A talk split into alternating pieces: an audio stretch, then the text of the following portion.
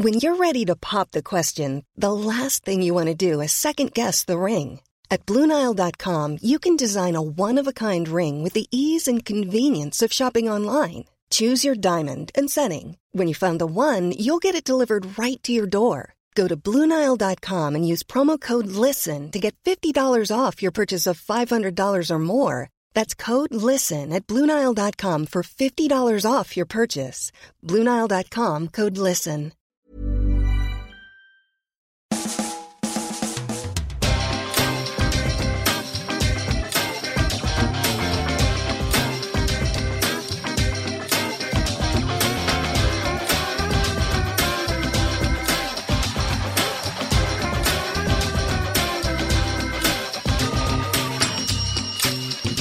Hello and welcome to a brand new Arseblog Arsecast right here on arseblog.com. How are you? Hope you're well. It is, as I speak, 20 past 6 on Thursday, transfer deadline day. We were expecting, I don't know what we were expecting in terms of arrivals. It looks like we're only going to get the one Denis Suarez has arrived on loan from Barcelona. Denis Suarez with his one N just the one N in his name, which always makes me think of this.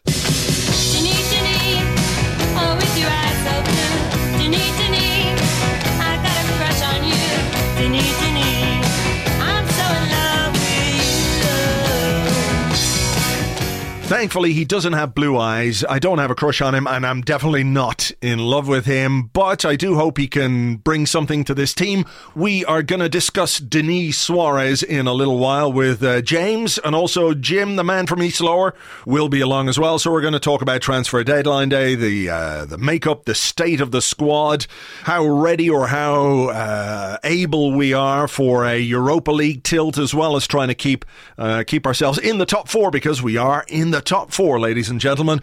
Other than Denis Suarez, though, it has been a pretty quiet deadline day. I mean, quiet in terms of in terms of Arsenal action. At the uh, time of recording, and actually a couple of hours ago, I was told that that's it. Suarez is it. There are no more incoming deals. We're waiting to see if uh, Emile Smith Rowe loan to disgustingly sweet energy drink Leipzig will go through. Curiously, the transfer window in Germany closed in the evening, and at the time of recording, it still hasn't been announced, even though he is over there. So that's a little bit up in the air. Apart from that, it has been really quiet, unless you've been in my house. My house has not been quiet because of uh, required works to the chimney. Uh, somebody came along a while ago and said, actually, uh, I can't clean this chimney for you because it's all broken up inside and you should get someone to have a look at it. And someone came out and had a look at it and went, How long have you been lighting fires in that? And it was like, Well, you know, 10 years. We've been here 10 years. And he was like, Holy shit. You're very lucky you didn't get carbon monoxided because your chimney breast and uh, chimney stack and everything is cracked. And every time you light a fire, there are gases coming in all over the house, which, uh, as somebody said on the Arses today, could go a long way to explaining some of the, the crazy dreams I have. Nevertheless, the people have been in knocking down the chimney and rebuilding the chimney and all that, and they've been here all day. And it was mostly uh, this.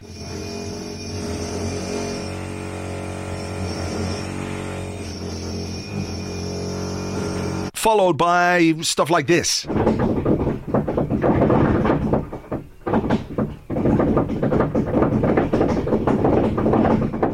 And the alarm you can hear there is next door neighbor's alarm going off because of all the uh, the vibration. So it has been noisy, as quiet as it has been on the transfer front uh, here in my office, where I've been since around uh, six thirty this morning. It's now six thirty in the evening, and I'll be here until about eleven because you know we're doing the transfer deadline day live blog. If you commit to the thing, you've got to follow through with it. You can't just knock off using the fact that Arsenal aren't doing any transfer business as some kind of pathetic excuse. The other thing is that uh, because this work is going on and because it was brought forward a bit, the dogs are still in kennels. I haven't seen them since I got back from from New York, and I miss my dogs. I mean, I don't miss them being here when all this work is done because the entire house is torn asunder with with plastic and work stuff and everything. But they're up there, and I feel bad. You know, when you put dogs in kennels, some dogs like going to kennels. Some dogs are okay with it. They're like, yep, see you later. It's all good. I know you'll be back.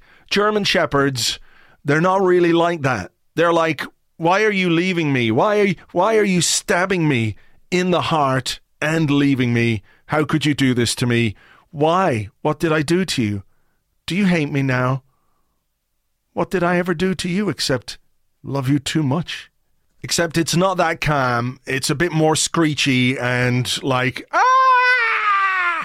You know, eh, that's the human equivalent of, of the dog being led down the path into the kennels.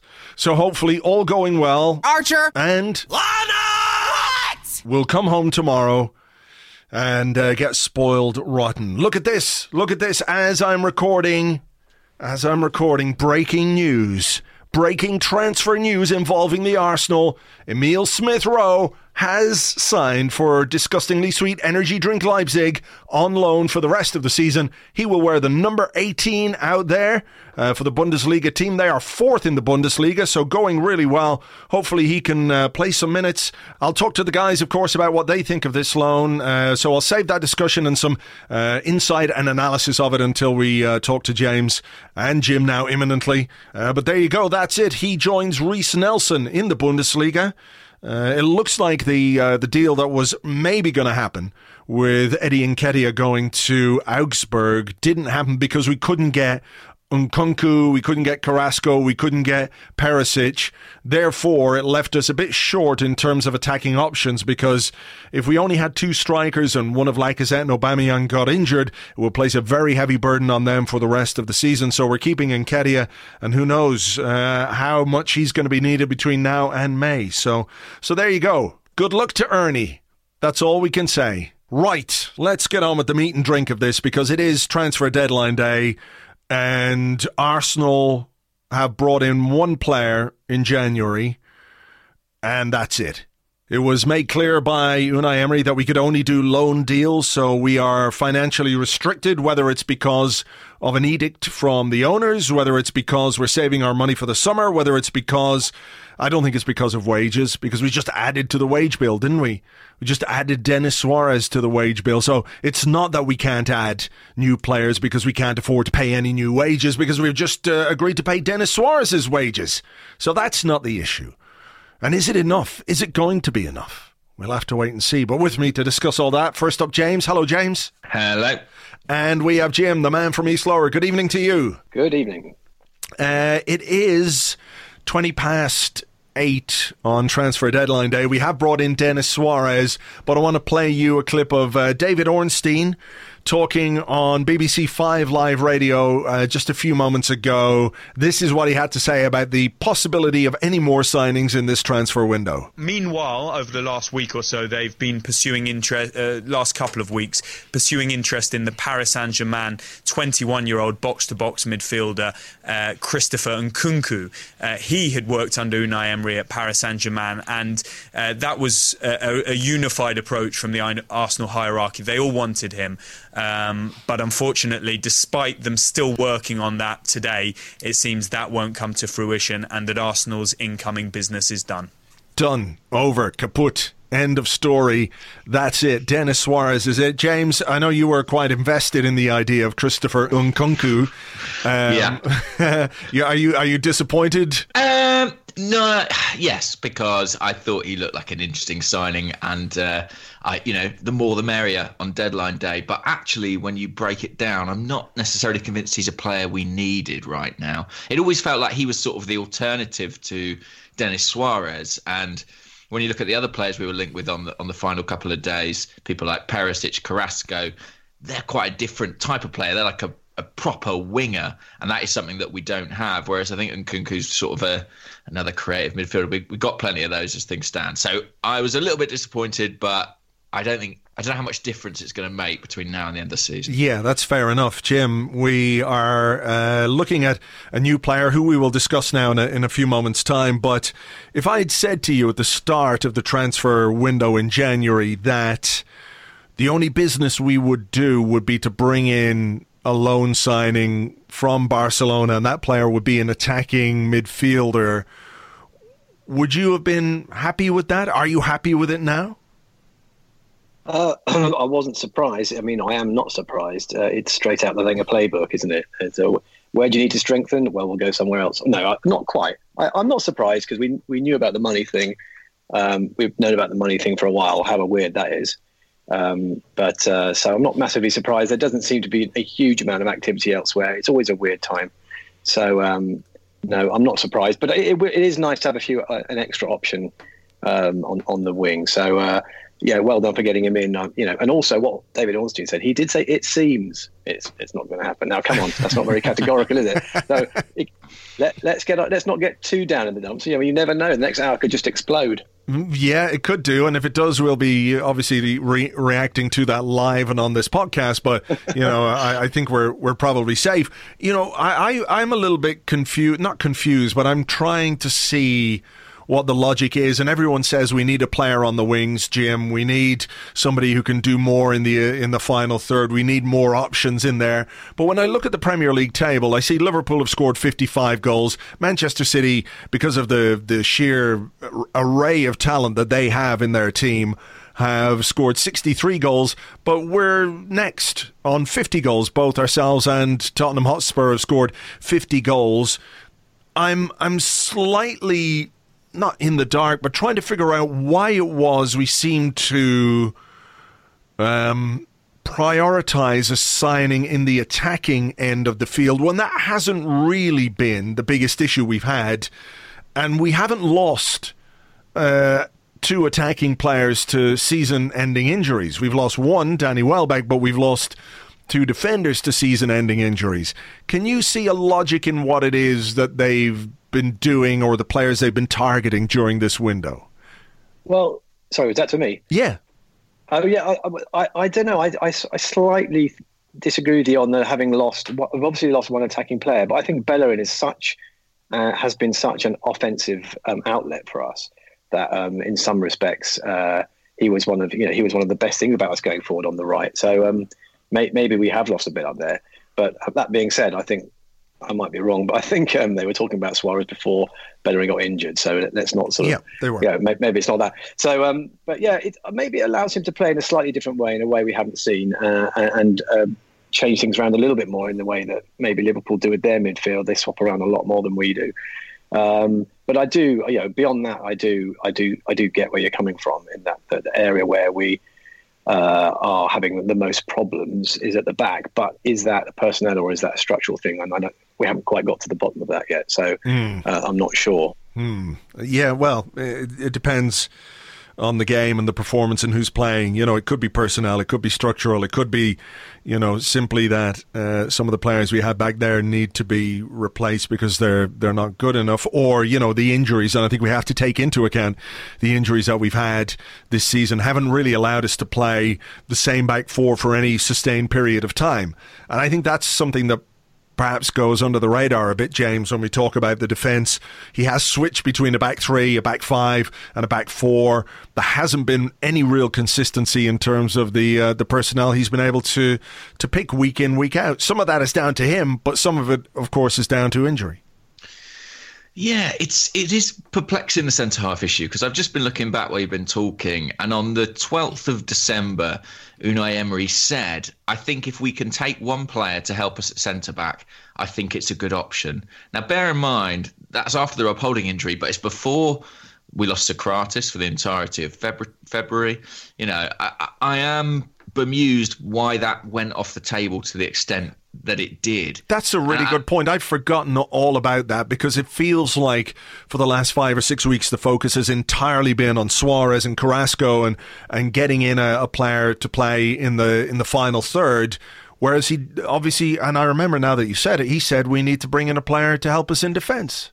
Yeah, I mean, the only thing, I mean, he did say immediately afterwards, we're going to wait and see how Mavropanos is improving with his injuries because he is also a centre back who can help us. Okay. And I, I, I really think that that's the only kind of logical conclusion here is that Mavropanos being fit again changed those plans because they absolutely were talking very publicly about the need for a centre half. So it's kind of weird that that went off the back burner to the extent that it did. I must say, in this whole January window, you know, the, the Suarez thing and the wanting a midfielder who can play left or right, I do understand it to an extent because we've only really got Alex Iwobi and Henrikh Mkhitaryan who'd say are kind of comfortable in those positions. But it does feel like we've added someone who, and I, I might be wrong about this, but is kind of more of what we've already got.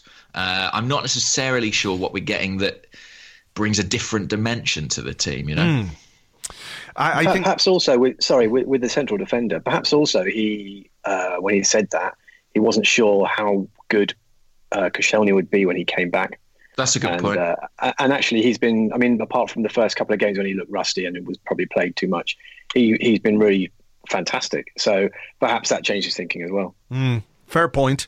Fair point. And I think, you know, if he could play Sokratis and Koscielny together for a sustained period of time, he, w- he would do and would probably feel relatively secure with two very experienced central defenders in there. And I think the team would probably benefit from that as well. Uh, it doesn't take away from the fact that defence is, is a big issue for us. And maybe he has seen something, if we're looking at the positive side of things, maybe he has seen something from Mavropanos that suggests he can be a player who can come in and do a job when required. Um, uh, you know, we, we just don't know. I mean, we all hope that that's the case. We saw him play a couple of games last season, and he looked he looked like a, a, a pretty decent young footballer, but he hasn't been tested yet. Uh, we'll find out in due course, I'm sure, when a few more of our central defenders get injured. Uh, so good luck to him when when that happens. But let's come to to Denis Suarez. Um, I have to say, my feeling on this is that I'm glad we have brought him in, but it's kind of because I feel like we we just needed to bring anybody in to to boost the squad. And like James, I'm I'm not sure exactly what he gives us that some of the other players we have in those positions don't, other than you know fitness at this moment in time. Mkhitaryan making his way back. You know, he hasn't really played a great deal this season for Barcelona. He's only played eight games. And Jim, you know when they talk about players coming from abroad, they need four or five months, maybe six months to settle into English football. Sometimes it's a season that they need to settle into English football. We need Denis Suarez to settle into English football immediately and start producing. I wonder or worry maybe that we're asking a little bit too much or expecting a little bit too much from from this guy and what he might be able to give us. And I'm going to talk about his stats and, and everything else in, in a few moments as well. But I mean, what are you what are your realistic expectations for this player? Uh, don't forget that on, on the plus side, uh, uh, on the bone, he's also got two operational legs, which many uh, And he's of our players don't he- have. he's, he's very So- fresh. He's not tired because he hasn't been well, playing. no, but in all seriousness, I, I think um, he has. You know, he he. I, I'm not so sure that the kind of how how quickly does it take to adapt to a new type of football. I, I think that gap might have shrunk a bit just because of the nature of, of European football now, and everyone everyone's going here and everyone's going there, and I, and I think there are enormous amount of surprises. But what I think he really brings is he's at a massive crossroads in his career. Clearly, um, you know, I did read somewhere that he'd only really had one half one half a season where he was superb the whole way through, and and maybe it's just he, he's hungry to actually to actually prove himself. And that was the you know many managers, and Wenger was one of them. Used to bring players in who he thought uh, had something to prove, and he certainly got something to prove. Now, like you say, four months. It's it's a no brainer for Arsenal. If, if it doesn't work out, he's he's gone. But um, it gives him a good platform to uh, to show that actually that there's um, you know this, he's only halfway through his career and he's got a lot to give. Now, uh, maybe that's maybe that's something in his favour. that is certainly a very positive way of looking at it, and I can understand that. I can see that as well. You know, if he has, if you look at his career, actually, it's quite interesting. Um, he described uh, James the 2014-15 season when he went on loan from Barcelona B to Sevilla, uh, where Unai Emery was the manager, and he played uh, quite a lot that season. So he played 46 games in that season for uh, Sevilla. Didn't play in the Europa League final, though. Um, next season, he played 48 games for Villarreal. Uh, Barcelona then activated the buyback clause that they had on him, brought him back in. He played 36 games in 2016 17, 27 games in 2017 18, and has only played eight games now. So, as his career has progressed, he's played fewer and fewer games. I, I don't know whether that's a consequence of Barcelona being so brilliant that they don't need Denis Suarez, or Denis Suarez not being quite at the level that Barcelona uh, require. Uh, but, you know, it's a trajectory that would be, if you looked at it in those terms uh, and those terms alone, it would be slightly worrying. Yeah, I think it would be. I think the caveat to offer is, uh, as you suggest, really just quite how much quality and depth Barcelona have available to them, and maybe you know maybe there are some pretty decent players who wouldn't get into their side. Uh, I, I, think we can probably assume that he's got a good technical foundation. You know, he's he's been at Manchester City as a teenager. He's been at Barcelona. Uh, he's been playing in La Liga, and apparently that season with Villarreal was probably his best season playing predominantly off the right hand side. I think there is a huge question mark hanging over him. And in that, I mean, kind of to second what Jim said, really, I mean, he comes with something to prove, and he might he might be this you know great talent waiting to break out. He's not had an opportunity. We really don't know because it's almost impossible to gauge his current level because he's just not had enough football. Um, unai emery has worked with him every day for a full season and he seems to think he's someone who can come to arsenal and add something and I, I guess you know we've got to trust the the coach's judgment on that because this surely more than any signing that we've had since well since Arsene Wenger went really is an, an Unai Emery signing. So Yeah. it'll be really intriguing to see you know how much use he makes of him and is he someone who like you know like Matteo Guendouzi does he become a bit of a teacher's pet you know someone who's who's part of the team uh, week in week out it'll be really fascinating to see what that sort of dynamic is and and how big a role he plays between now and May. Yeah, I mean that's the interesting thing. What kind of a role is he going to play? Where exactly is he going to play as well?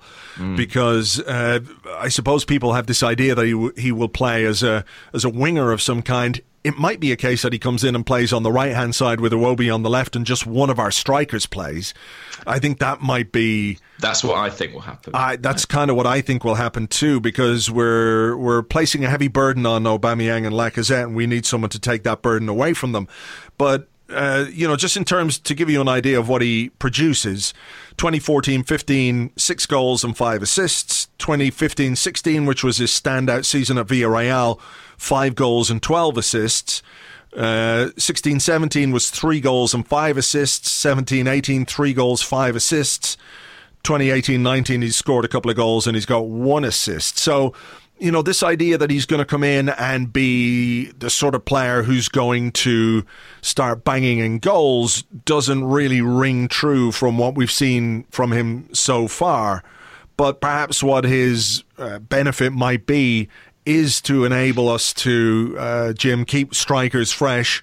Lacazette and Aubameyang, uh, I don't think they can play 90 minutes of every game between now and the end of the season. So we do need somebody who can at least give them the break, as well as giving us an option from the bench as and when we need it. Yeah, yeah, that's true, and um, uh, and that's but ultimately also what are we paying like two million pounds for this loan? I mean, and it's you know how do you measure a success off the back of some, an investment of like two million quid? It it doesn't take much for it to be worth doing, does it? Um, So in, in that respect, it's it's absolutely there's no danger of it being anything other than a, a good punt. Um, and may, maybe you know if he scored one, two, three goals uh, and they were important in certain games, then you'd say, well, it's it's, it's worth every penny. Um, but you're right; it gives us a few more options. It le- allows us to rest um, uh, one of those strikers. I mean, good luck telling them which one it's going to be because um, they're both hungry as hell to play and score. So, um, but it does give you that option that Welbeck had before, we don't have, and yeah, and it's, it's just it's a, it's a punt that's uh, that's completely worth taking. Yeah, I, I mean, I agree with it in that respect. You know, it's a. It, it is absolutely a risk worth taking. It's not costing us much, and I think credit to the club for holding their nerve and you know agreeing to a deal where they don't have a compulsory purchase at the end of it. I think Yeah. that's absolutely the smart thing to do, and I'm glad that they that they stuck by that. Uh, in terms of like his numbers, you know, 12 assists is actually pretty decent from a from a season. You know, we're at the halfway point in our season or, or beyond it, and our highest assists is Aaron Ramsey with six. So to finish the season with 12 is actually pretty impressive. But I, I think he's not even necessarily a guy who you're looking at to give the final ball, and certainly not to be a goal scorer. I think the job he's going to do is very similar uh, to the one Alex Iwobi does. You know, he's going to be one of these guys who drifts in probably from the right hand side and looks to play in an overlapping fullback. I mean, the real shame is we haven't really got the overlapping fullback who made that right side work in the early part of the season. Um, but I think, yeah, look, it was absolutely a, a gamble worth taking, and the ball's in his court now. You know, he's got an opportunity to earn a permanent move because there's no point in him going back to Barcelona. I don't think they've got any tention of keeping him in the long term, and Arsenal would be a, a really good club for him. So let's hope let's hope he can seize it, and he starts at his former club, of course, on Sunday. Yeah, we can come to the Man City game in, in a few minutes' time. I'll stick with you, James. So just because.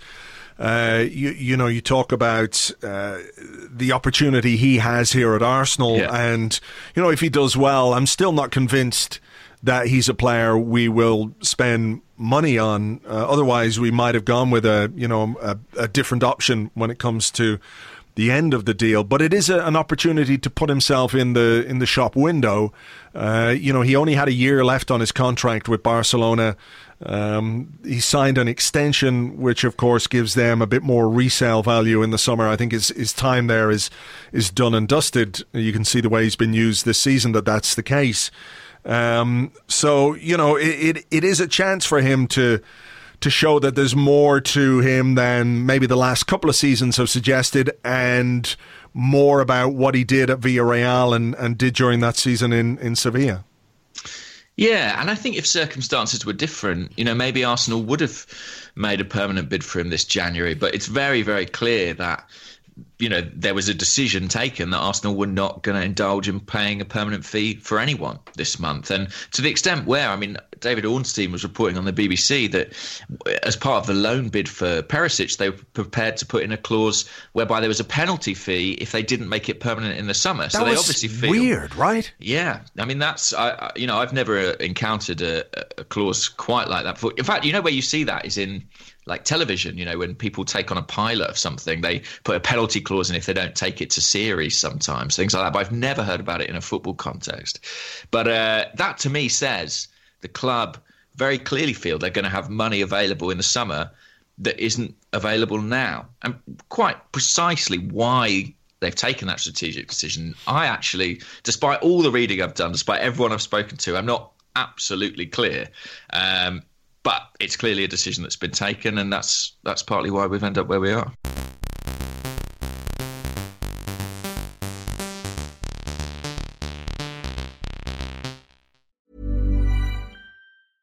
When you're ready to pop the question, the last thing you want to do is second guess the ring. At Bluenile.com, you can design a one of a kind ring with the ease and convenience of shopping online. Choose your diamond and setting. When you find the one, you'll get it delivered right to your door. Go to Bluenile.com and use promo code LISTEN to get $50 off your purchase of $500 or more. That's code LISTEN at Bluenile.com for $50 off your purchase.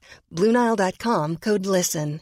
Quality sleep is essential. That's why the Sleep Number Smart Bed is designed for your ever evolving sleep needs. Need a bed that's firmer or softer on either side? Helps you sleep at a comfortable temperature? Sleep Number Smart Beds let you individualize your comfort so you sleep better together. JD Power ranks Sleep Number number 1 in customer satisfaction with mattresses purchased in-store. And now save 40% on the Sleep Number limited edition Smart Bed for a limited time. For JD Power 2023 award information, visit jdpower.com/awards. Only at Sleep Number stores or sleepnumber.com.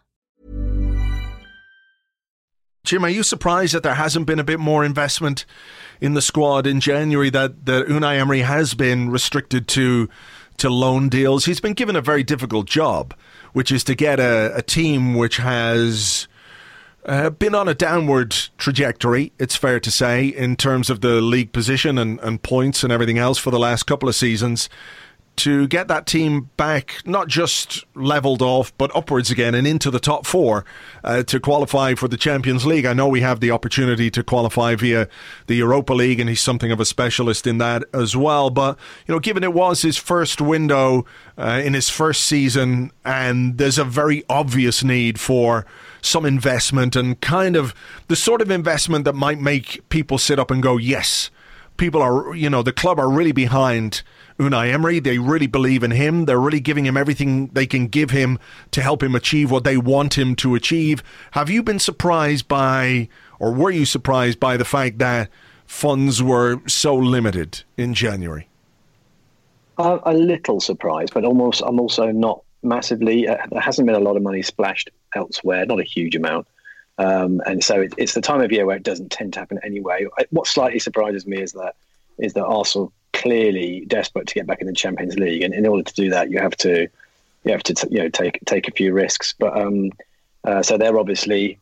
I don't know. It'd be it'd be lovely to be a, interesting to be a fly on the wall because do the, you know are they taking this as the, the season where he starts getting things in place and they're fine with it, um, and then you know there's a chance we can get to top four. I'd say it's a bit long, and there's a chance we could win the Europa League, but similarly, it's a long way to go. It's still still 32 teams left there, and so you think maybe they you know maybe they think that the best the best chance is by properly strengthening in the summer and uh, and not taking any too many pot shots now.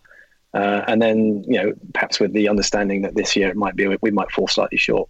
I don't know. Yeah. Because if they were desperate, like beyond desperate, they have said a few times, you know, we've been hit by the lack of Champions League money. Yeah. It's being made quite clear. But if they were absolutely desperate for that and they thought, looking at our form now, you can't say with any certainty that we're going to sh- shoot off on a run that's going to um, catapult us into the into the top four and keep us there. So, you know, may, maybe they're being a bit realistic behind the scenes that actually it's too much to ask after 22 years um, for it to happen in the first season. Well, let me just stick with you and let me just put something to you in terms of the joined up thinking that we all hoped was going on behind the scenes when Unai Emery was appointed by Ivan Gazidis and Raul Sanllehi was brought in to be the head of football, uh, head of football relations as it was, and later head of football. Sven Mislintat brought in to head up our recruitment, and we all thought, great, this is this is the way forward. We've got a modern structure in place. We've got a recruitment guy who will identify the talent. We've got the head of football guy who will schmooze and get the deals done and do the handshakes and everything else. And Ivan Gazidis, now that he has got, you know, the power, uh, considering Arsene Wenger is gone, he'll make sure the deals happen, that he's got the backing from the board for these guys to do their job as well as they can. Gazidis is gone and Mislintat whatever way you want to believe uh, that's gone behind the scenes. I say you, the you know, I mean in general, uh, he's on his way out. I mean, does it feel to you, or do you feel like it's possible that what's gone on behind the scenes, the best laid plans of mice and men, and all that, um, weren't quite as well laid as we would have liked, and therefore, in order to sort of consolidate, they need to put new plans in place, new people in place, new head of recruitment, all that kind of stuff before they go down the road of buying new players. Well, it would make sense, wouldn't it? And they, they've got, you know, they've got to, uh, they've got to um, take that into account. That there was never, perhaps it was always a bit too much to ask a huge, not not only a new manager or head coach, um, but also a whole new structure um, for it to suddenly click and work like that, and then for us to shoot straight up into the top four. Maybe that was always a little bit too ambitious, and and I think the the movements behind the scene, whatever the reasons behind them, probably make it more so. So yeah, perhaps a, a tinge of or a twinge of realism has as you know has entered the the, the scene. I think that let's um, let's bed these things down a bit more, see what happens after Mislintat's gone, and who else might or might not come in. And then in the summer, we know a bit more what's going to go on. I also wonder, and uh, God knows I don't want to talk about politics because football's way more fun. But I, I don't know, and no one's really mentioned the fact that there could be a bit of upheaval financially in March in in the UK. Perhaps people are just holding back a little bit, like they are in other um, areas, and just waiting to see what happens there. Could be. I mean, there, there haven't been any big deals across the Premier League, really. None of the big six have brought in players. I know uh, Chelsea brought in Higuain, of course, on loan, but there hasn't been a great deal of spending, James. No, I mean deadline day. I just went on the BBC website, and the the image they're using on the front page has got Marouane Fellaini and Gary Cahill on it. It's not the most glamorous deadline day we've ever had. Uh, probably the biggest signings look like they're going to be, you know, Newcastle have broken their transfer record, sign a player from the MLS, and and and Leicester are getting Tielemans on loan from from Monaco. But it's not been uh, the whole window. You know, there's not been a huge amount of spending. I actually mentioned that in a, in a tweet about Brexit, and a few people said to me they think football. You know, the wealth is so great that it'll be insulated from an issue like that. But it wouldn't surprise me if there was a bit of caution at executive level. I also wonder if it's natural that you know, now Sanllehi is kind of the kingpin at Arsenal. There's a, a, measure of accountability on him in terms of what we do on the recruitment front. And I just wonder if he looks at the January market, looks at the January window. We know from his interviews he's got a bit of a distaste for it and yeah. thinks if, if I'm going to shape the squad, you know, if I'm going to play my part in that and it's going to be on me, the success of it, I would rather get to the summer, kind of keep my powder dry and, and do it then. The risk of that, of course, is what it means for the remainder of this season. And I actually think that, you know, if I think of previous transfer deadline days with Arsenal fans and, you know, not bringing in defenders or not bringing in holding midfielders or the players that we necessarily wanted, you know, there have been pitchforks and all sorts. And actually, people are quite measured. People are quite calm, I think. I don't know if it's the fact that we've been bumped into fourth by Chelsea's result at Bournemouth, but I think it's because people are actually prepared to say, well, we can only really judge our decision not to invest at this point at the end of the summer transfer window. And I do think that, you know, if we get to the summer and we don't do the kind of business that we're all hoping we do, then I think we'll feel like, well, this maybe this was an opportunity missed because essentially what we're saying here is it's all on the summer and there is an awful lot of work to do once again. Yeah, it's true. I mean, I do think the summer is when we can really make a judgment on on what's going on and how well things are, are being run behind the scenes. But, you know, if you're putting Champions League qualification as one of the the criteria for a manager to achieve, uh, mm. not not giving him any backing in in the January window is it makes his job and everyone's job a bit more difficult. But do you feel as well? I mean, what, what's your thoughts on just quickly on what's gone on behind the scenes with Mislintat going? That if it's a case that relations with with Sven have broken down, it could be a case that Sven had a number of players lined up for January who might well mm. have uh, he would have uh, picked and he would have identified as players who could come in and do a job. But if they've had that breakdown in relationship, which clearly is the case, then those targets have fallen by the wayside. Well, 29 year old Shinji Kagawa was available on loan from Dortmund, and we weren't interested. so I think we know Spence, you know, no longer part of proceedings. Uh, I'm sure that had some sort of influence. I mean, you would like to think that uh, targets were identified pre January, but when you watch the way the window plays out and how much business seems to be done close to the line, uh, you do you do have to wonder about that. And maybe you know they're they're talking probably to a new potential uh, technical director. Uh, they're talking to someone for Sven's job. You know, maybe it's going to be Francis Cagigao, but some sort of chief scout or head of recruitment. And again, maybe they're thinking if these people are going to come in, we need to give them the opportunity to do their work in the summer. I do worry about what that means uh, for our t- chances of making the top four because a couple of signings, you know, maybe a right back and a centre half would probably have done us in in good stead. But that's not the path that we've chosen. So it's on Unai now. And I think in the past, you know, sometimes you felt like you got through a transfer window and there was frustration with the the manager, with Arsene Wenger, maybe, who you thought was a bit intransigent or a bit unwilling to spend. I don't get the impression that that's how Unai Emery felt about things this January, or how uh, people felt about Unai Emery. Do you mean? Well, well, what I mean is, I don't think he, I don't think it was him saying no, let's not buy players that you know, I think yeah. if it was up to him, he would have had new signings in, and he talked very openly about wanting new players. It was actually in the window, wasn't it? During the window when he was like, "Actually, we can only loan them," and it didn't feel like that was his idea. So, uh, I, you know, I do have a bit of sympathy with him, and he's now got to you know, make what he can of, of the squad that he's got, which, you know, it is good enough to make the top four, but there's going to be intense competition. Mm, okay, that's interesting. Uh, because he did say, the club tell me it will be different during the summer.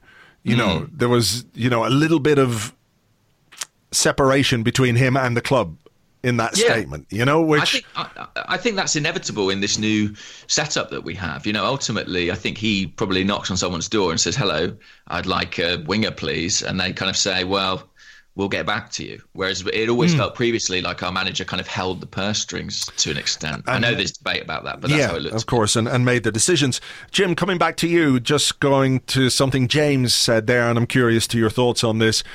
Uh, he said the squad is good enough to get into the top four. Would you agree? Um, was that that was a categorical um, wasn't it? Yeah, it really was. I'm yeah. not. I'm not quite sure it is, to be honest. Uh, I, I, think it, it, it is if other teams don't perform to how they can perform. But I, I think um, I feel like we're not really consistent enough at the moment to to, to do that, and we don't. I don't know. I, I, yeah, I think we've got. It's a, it's a very tall order in my book. I think we've got lots of room for improvement. I don't think it's massively. There's been a massive upward upward curve in terms of our performances. We've had some really good ones and some shockers, and it's a little bit fractured still, which I, I don't really. I'm not hugely surprised by. Again, it's a whole rebuild job. So I think uh, my gut feeling would be we'll fall slightly short on that one. I have to say, I think we need a good chunk of luck along the way. You know, we need things to go our way. We need to be able to win games when we play as badly as we did against Cardiff.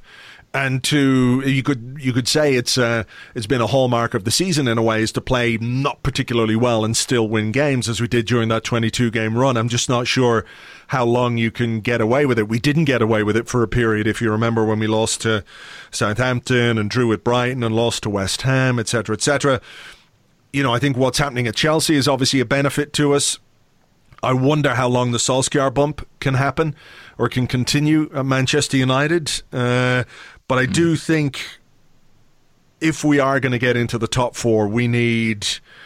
It's like setting off in your car and driving down the road, and every set of traffic lights turns green just as you get to them. It feels like we need that kind of a run because you know we, we sit here and we can dis- we can talk about the logic of doing business in the summer and why we're doing business in the summer and you know the the, the backroom machinations that might uh, be the reason for that. And we can step back and look at that. But the reality when you look at the squad is that it's a squad that has issues. It's a squad that needs players. It needs better defenders. Uh, it, it has defensive issues which the the manager the head coach doesn't appear to be able to to sort out, and we've spoken about how unfortunate he's been in terms of, of the injuries and stuff like that. But uh, I, I, I think one of the things I would like to see, James, in the the last part of this season, we're in February now, so we February, March, April, basically three months and a bit, you know, where we'll be able to make our mark and, and see if we're going to finish in the top four, is more of a willingness on Emery's part to to kind of go for it. And I don't mean just do what Wenger did and send his team out and say, You're great, I love you, uh, you you're brilliant footballers. Just go out and enjoy yourselves and play your expressive attacking football. It will all come together. That's not quite what I mean, but I think when you look back to the game on Tuesday night against Cardiff, again, it felt really conservative to me, the approach. Perhaps with Manchester City in mind, I give that as a caveat. Nevertheless, it's Cardiff in the relegation zone at home, and we didn't have a shot on target until Aubameyang scored a penalty. And I think a lot of that was down to the team selection and how we approached the game. Do, do you a feel like that's something he needs to address? And B, will the signing of Denis Suarez, the imminent return of Henrikh Mkhitaryan from uh, from injury as well, having more options in the attacking end of the pitch, make him a bit more. Uh, what's the word I'm looking for? Uh, tell me the word because I've forgotten. It's a long day. I've been here since Adventurous, maybe. Adventurous. That's it.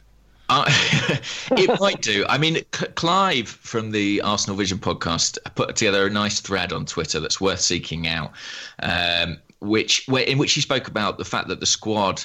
Because I think this is a squad that we've got plenty of numbers, but we've got issues with balance and we've got issues with quality. And one of the issues is that we have two great finishers in Lacazette and Aubameyang, two players you want on the end of stuff, and then you've got a bunch of players like uh, Xhaka, Torreira, Guendouzi, who really are at their best, kind of operating from the base of midfield. And what we don't have, or haven't had really, is guys linking that up. There's been a huge onus on Alex Iwobi to kind of do that job, and I think that's partly what's led to some of the criticism of him because, you know, we've been so reliant on him.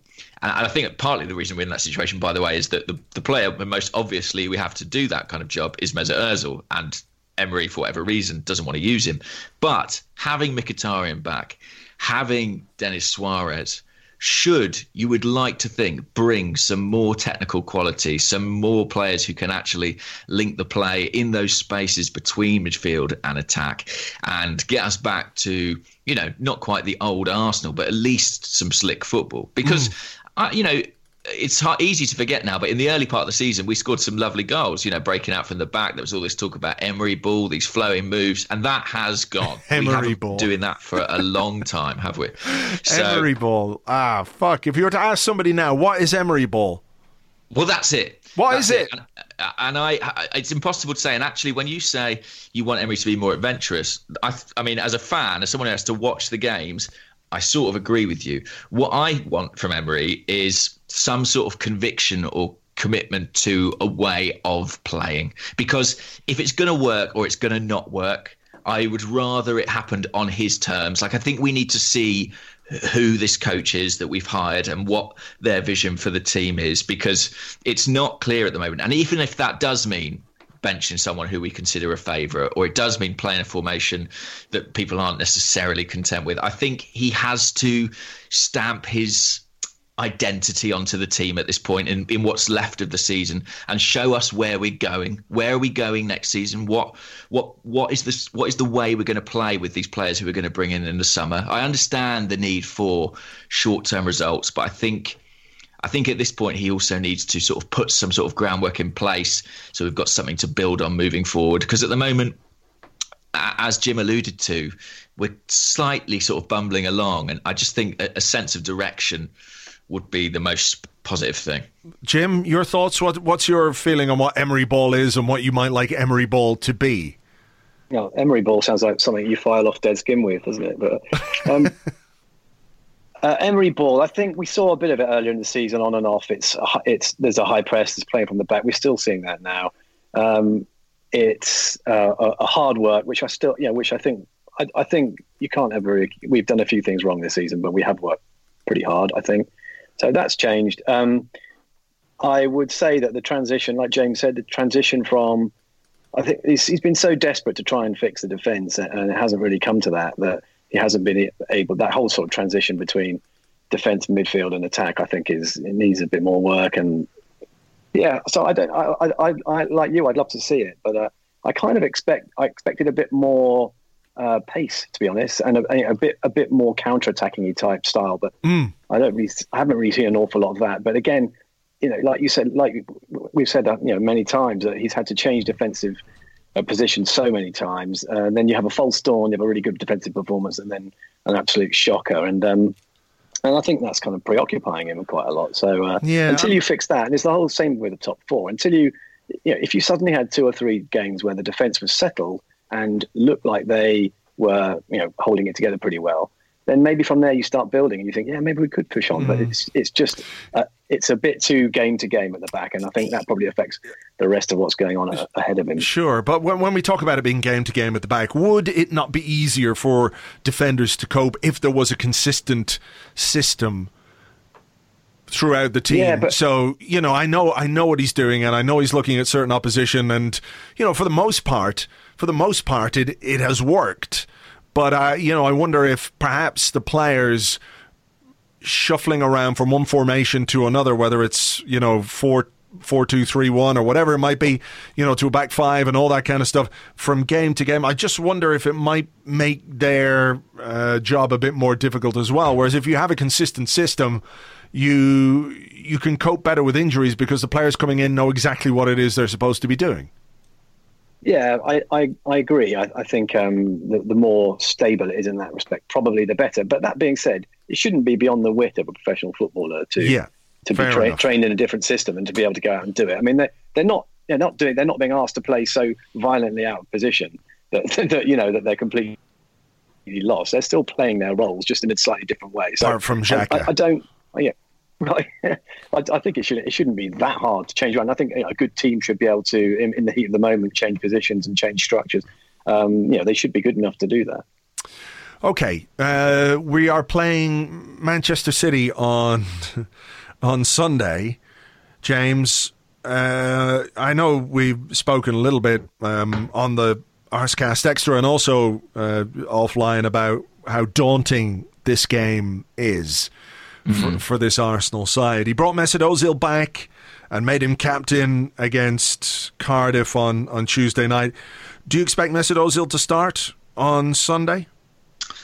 Uh, no, actually, I don't. Uh, I wouldn't thought so. I mean, it doesn't feel like the sort of game where Emery would be willing to use him. Cardiff, Cardiff at home, you know, absolutely.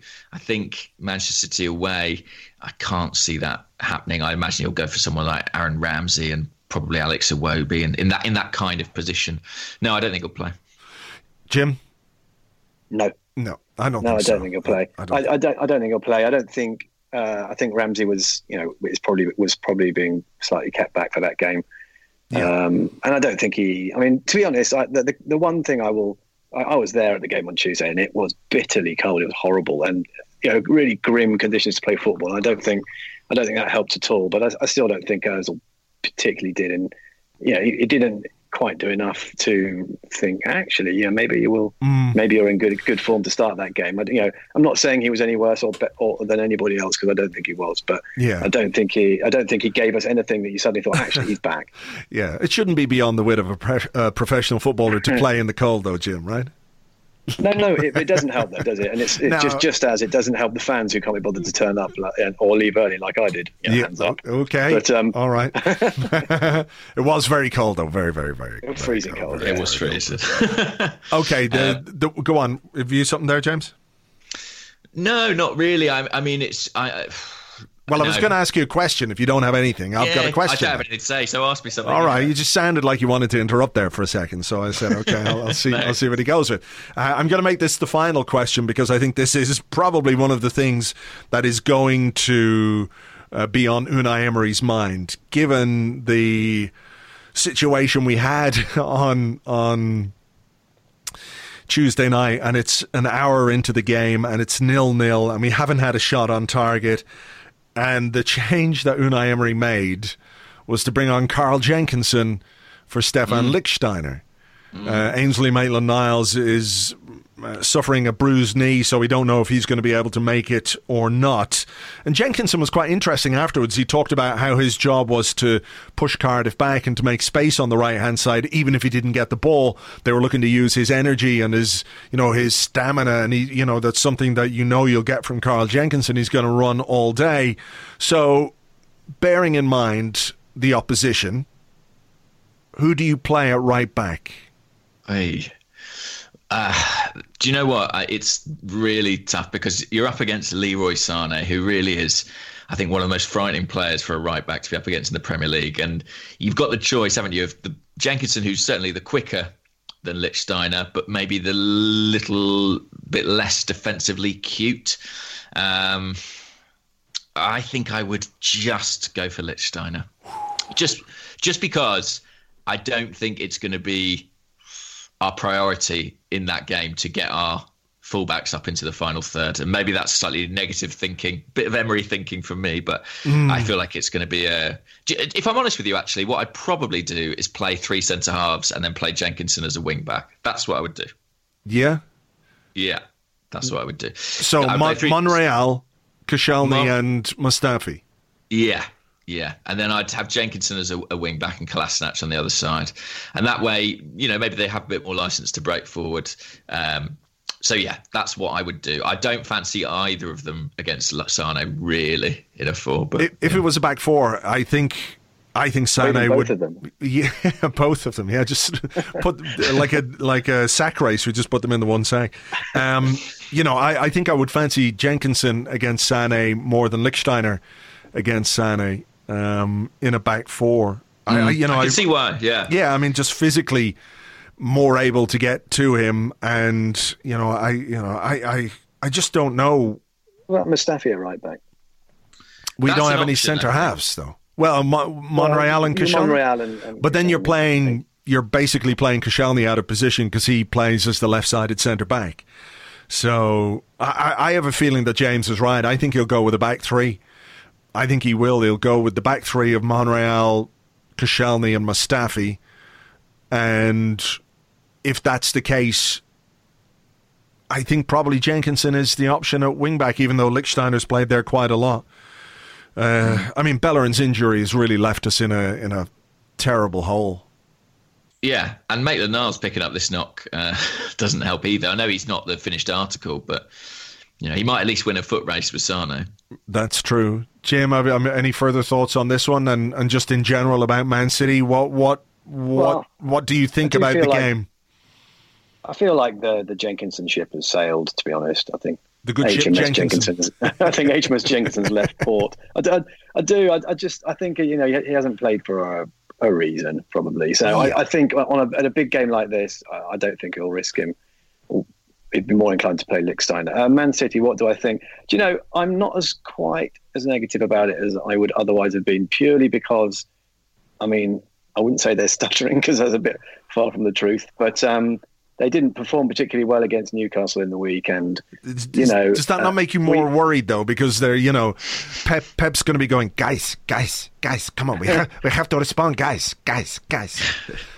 Well, we've been all right. I mean, okay, we we got absolutely murdered at Liverpool, and that was Yep. a horrendous result and and performance. And, and uh, you know, let's not invoke that that kind of performance. But we played pretty well away at Man U, and we've done quite well against the big sides generally. Um, so um, I I don't know. I think. I, I don't. I'm not saying we'll come out of it with anything, but um, perhaps it's not quite as cut and dry as you think. And obviously, you've got Denis Suarez. Of course. Can he play? Yeah, he Yes, he can play against his former club because he, Yeah. he, he played for. I don't think he ever played for Man City, did he? I think he did in the League Cup, but not in the Premier League. Right, right. Uh, who's his Arsenal equivalent then? Someone who's only ever played in the League Cup. Uh, Conor Henderson, someone like that. Yes, absolutely. There you go. We've got the Spanish Conor Henderson. How could things go wrong? uh, gents, Hat trick for Denis.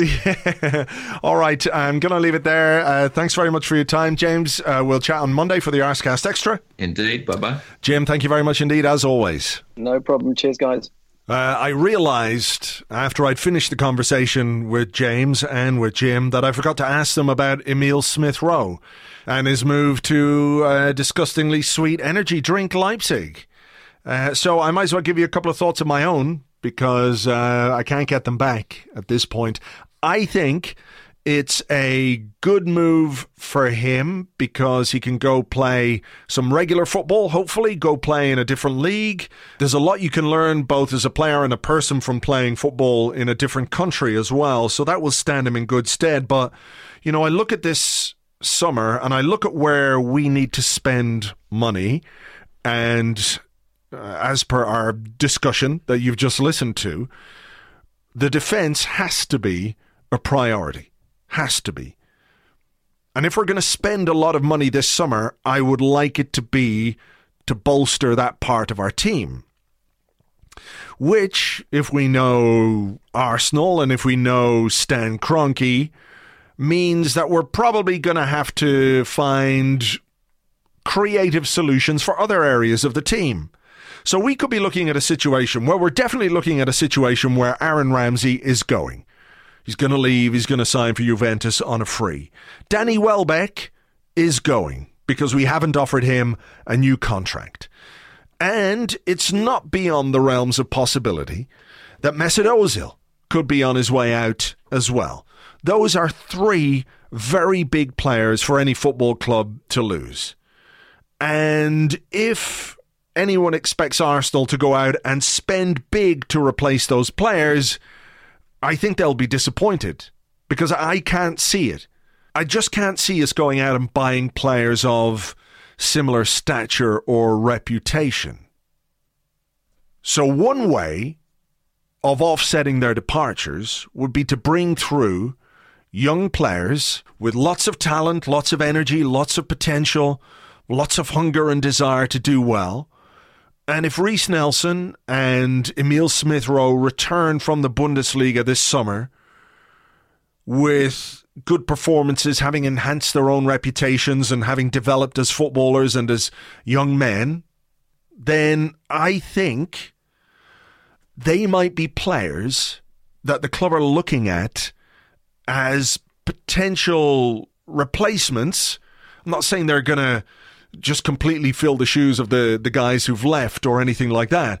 But I think the club possibly are looking at them and saying if they can do it in the Bundesliga, then that saves us a hell of a lot of money which we could spend elsewhere. I mean, I have to believe we'll we'll buy some players in the summer transfer window, uh, not just defenders. but it's just a feeling I have based on the resources available to us that maybe they're looking at these guys as potential first team players for next season. And that's why the loan deals are are important. And it would be great, wouldn't it, if these guys could come back and really stake a claim for regular first team football at Arsenal because it's great when academy players come through and there's something special about that. It's a lot to ask of them, though. It is a lot to ask. So it's going to be very interesting to see how Reiss Nelson does between now and the end of the season. He started his loan spell, of course, very, very well, but since then hasn't really hit the heights. Smith Rowe is probably, to my mind anyway, is the best prospect out of the young players that we've got coming through at this moment in time. The ones on the fringes of the first team. I know there are some a little bit below that, but you know, in terms of what he's done this season for Arsenal, I mean, he's he's scored three goals, and if he can produce for uh, for Leipzig, then fantastic.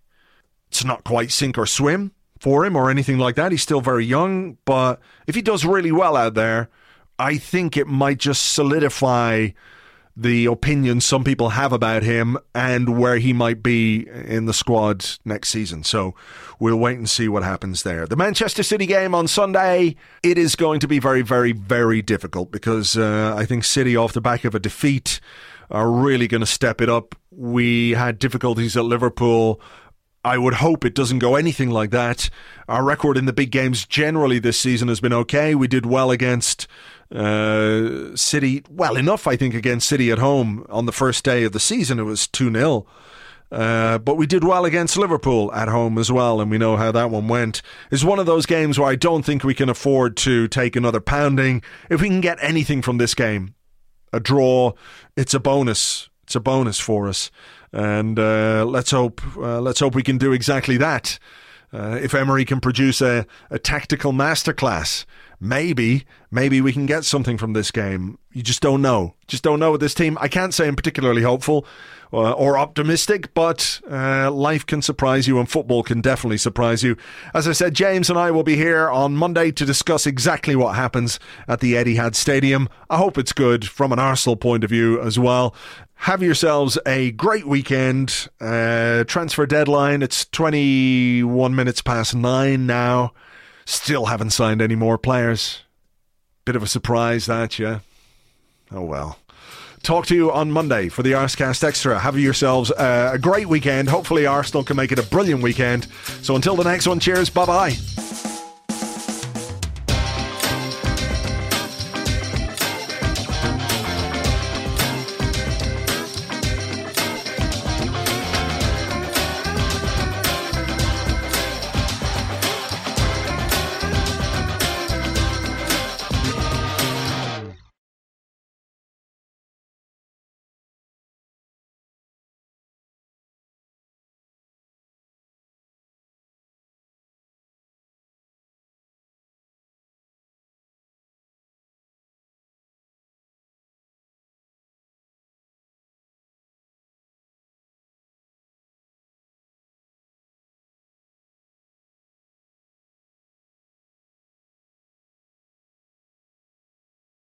Mesut, uh, Mesut, good evening to you. Uh, I have good news for you.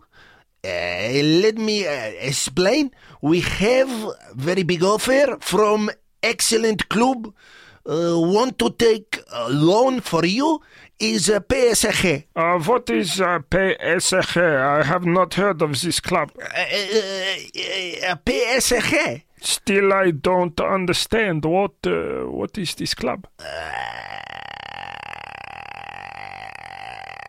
Have a very great player like Neymar uh, Cavani. I don't think I've heard of any of them players. Joder, uh, PSG, PSG have uh, Mbappé, Mbappé, Mbappé, have uh, Mbappé, PSG. Sorry, coach, I just uh, don't know what you're saying to me.